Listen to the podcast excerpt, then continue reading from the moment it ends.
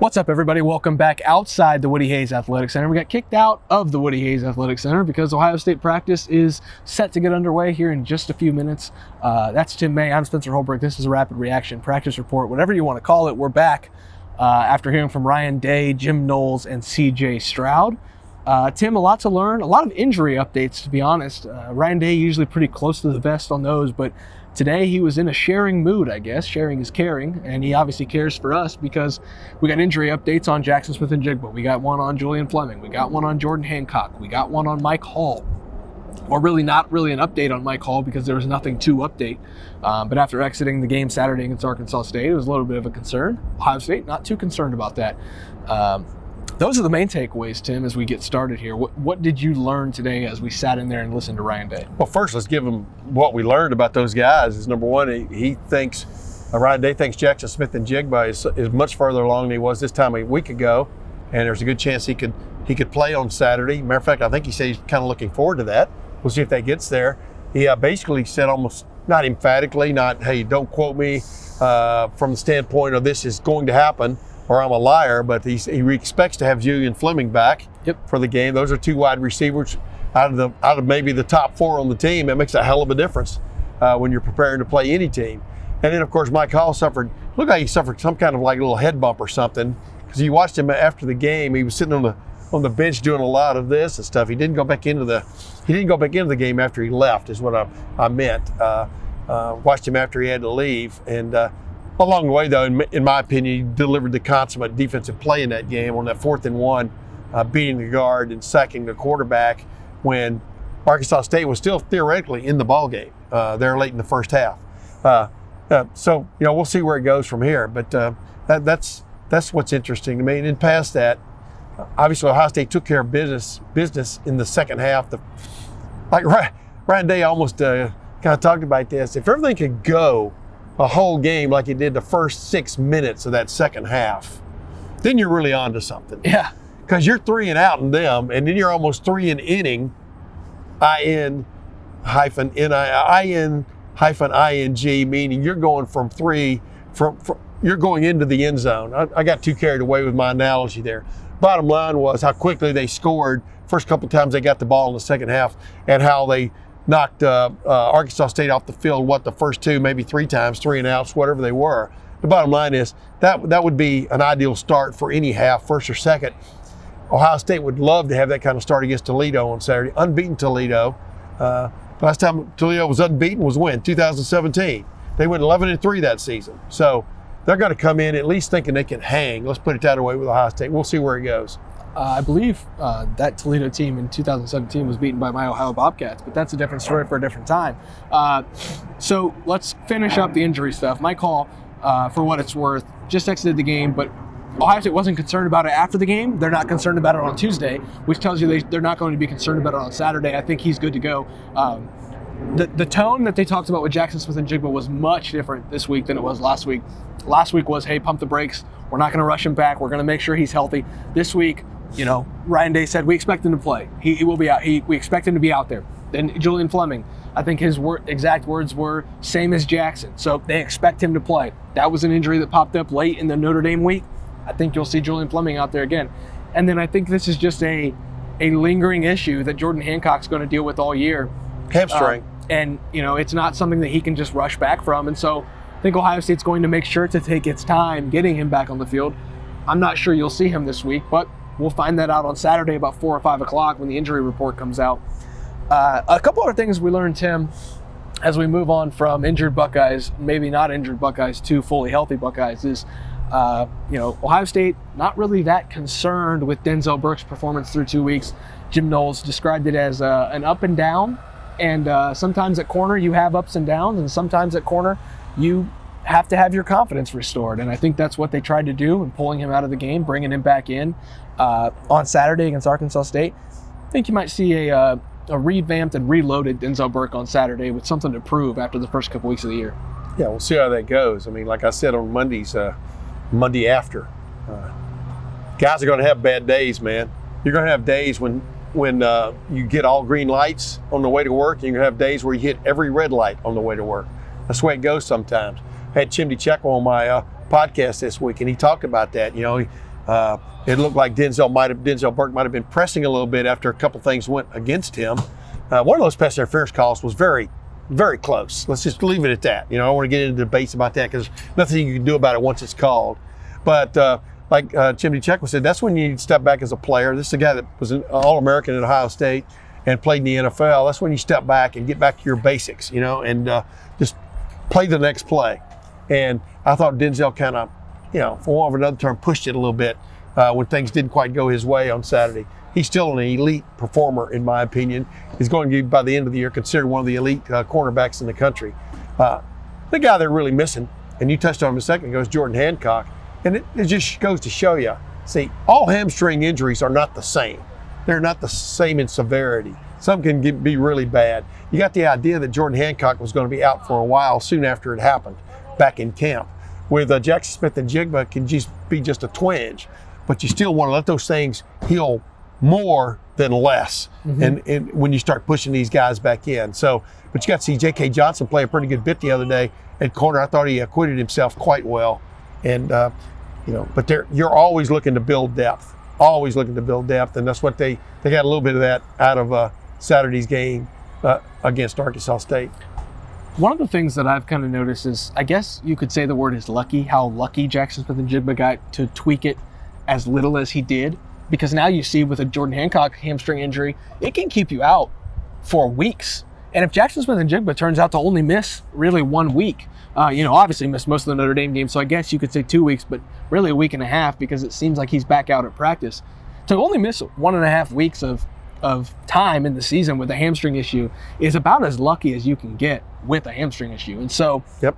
you know, Ohio State, I guess, should be thanking its lucky stars that, that Jaxon Smith-Njigba's injury wasn't more severe than it was uh, and isn't, you know, knock on wood for him.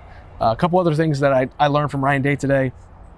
Uh, Emeka Egbuka, in the absence of Jaxon Smith-Njigba as we transition here, he has been a revelation for this offense. He's been everything the offense needed, and uh, you're going to see more of him, whether Jaxon Smith-Njigba and Julian Fleming are on the field or not, because he's simply too good to not get the ball, Tim. He was always going to play a lot. I don't know why anybody had a debate about that. You and I were talking about him all camp. We're talking about him after the Rose Bowl. Uh, he is quite accountable when it comes to playing his position, and uh, he's a hell of a player, man. Just watch his touchdown catch.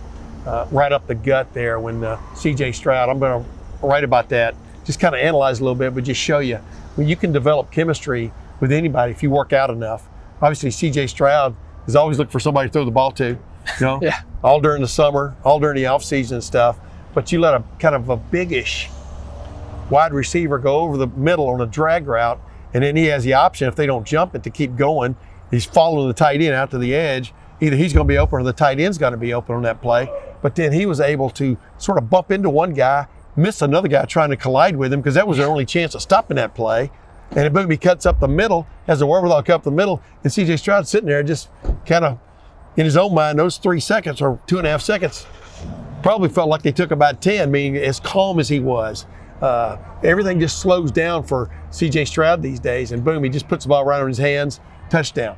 Uh, but yeah, Emeka Egbuka had that uh, punt return taken off the board. That's too bad. Punt return for a touchdown. Uh, but he's showing his his his ability to be electric uh, in several ways for this football team, and I totally expected it. So now we're going to switch gears again, Tim, to another guy that got brought up twice today. Um, was of course asked about. Uh, Caden Curry was asked about by a few different people in the building, asking questions, reporters. Uh, this is a guy that, you know, we talked about Letterman Row for the last year, was an underrated recruit as a four-star out of Indiana um, is now already showing as a true freshman that he deserves to be, you know, creeping into. I'm not going to say he deserves to be in the mix already, but after one game on the field, it was apparent that he was better than most of the other players on the field when he was out there, and uh, he deserves a look to maybe get into the mix. He's creeping into that mix along the defensive line. I'm not going to be surprised to see him rotated in a little bit more, Tim, earlier in the game just to see what he can provide for this defense um, because I've been a critic of the second team defensive line through two games, and uh, yeah, he, he gives this this defense a little bit that, that it might need uh, in that second unit. Go ahead. Yeah, I'm holding my hand. I'm not interrupting you at all today. Do you notice that so far? I never notice when you interrupt him. It's You know? more dialogue to me, but the people don't seem to like it. So you know, we'll just go with Well, whatever there's a they few say. people that don't like it, but I, you know, I understand. I understand them. I'm sure they have these conversations with their friends where they make their point, and then the other guy waits until he calmly until your point is made and he makes his point.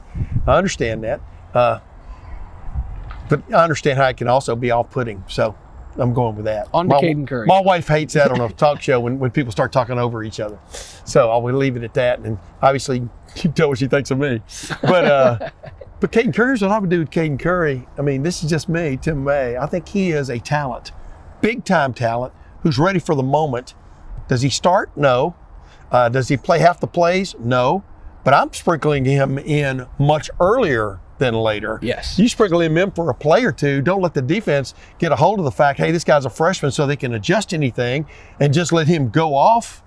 Uh, yes, we're seeing a star in the making, and uh, I totally concur with your thoughts on Caden Curry.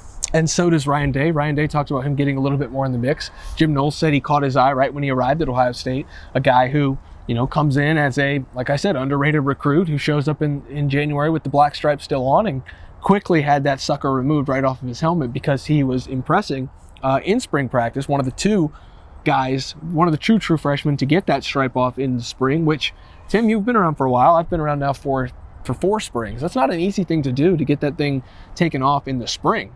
And so for Caden Curry to do that, and now then it translates into fall camp, and then now it's translating onto the field against Arkansas State, granted against the second team, but like you said, if there's not as big of a drop off between that second unit on the defensive line and what Caden Curry did against Arkansas State, there's no reason why he can't get a little bit of run there with the second team defensive line. Um, sprinkle him in, as you said. I like that that terminology there.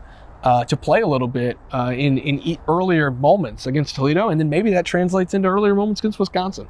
Did you see the gleam in, in Jim Knowles' eye too when you brought up Caden Curry? When Caden Curry was brought up to him, he understands he's got a talent there.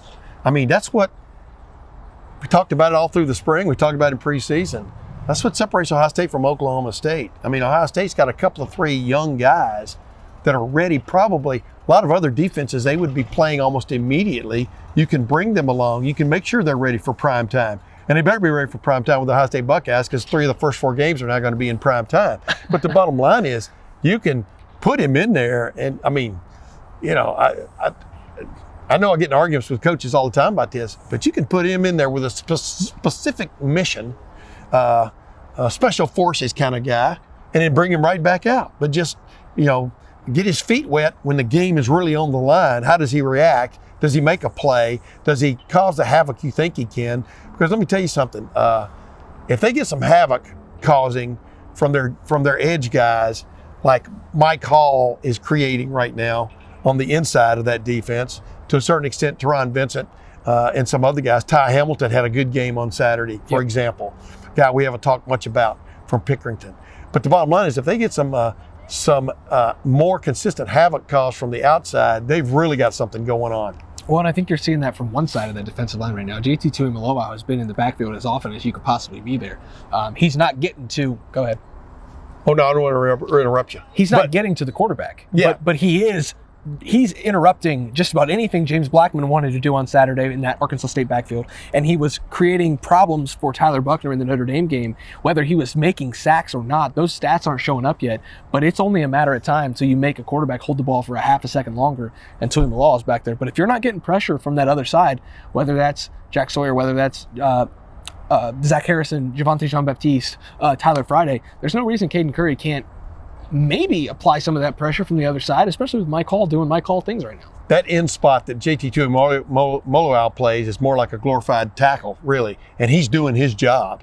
Yeah. is shoving his guy, like seems like every other play, right into the quarterback's lap in some form or fashion. He's altering the play in his own ways. I'm just talking about a guy just coming unfettered off the edge and just making something happen. You know what I mean? He Absolutely. rarely ever gets that opportunity unless he just purely beats his guy. But you know that fourth and one, you heard me ask uh, Jim Knowles about a couple of defensive plays, but that fourth and one where Mike Hall beat beat the guard across his face because fourth and one, you know, don't know what they're running. And his initial responsibility on that play was to cover the B gap. And he went, he beat the uh, guard right across the right guard right across his face. Saw there wasn't a run and just turned. He used the, the, the guard almost like a turnstile or a revolving door and turned and right, bam, sack. Yep. That was that was probably Arkansas State's last real chance to make that a game, a true game.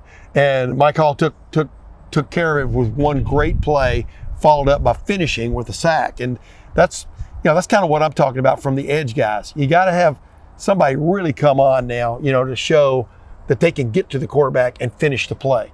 It seems like they're going to get quite a few more one-on-ones now that people are just going to have to simply keep somebody in inside to, to make sure Mike Collins, Ron Vincent aren't aren't take aren't uh, you know wreaking havoc. Go ahead. That's the idea. There you go. Now So- you got something. It's interesting, Tim, because w- this is the second, this is the third week now, third press conference, second time we've gotten to break down a game since we didn't see one before Notre Dame, and uh, we just keep bringing up the same guys. It's kind of weird, actually. C.J. Stroud, Emeka Egbuka, uh, you know, J.T. Tuimoloau, and and Mike Hall. And I don't mean to keep beating this, uh, you know, proverbial dead horse, but at the same time. Uh, we've only got a two-game sample size. We're about to get a third on Saturday in the Horseshoe at 7 p.m. on Fox. If you can't make it there, uh, Ohio State and Toledo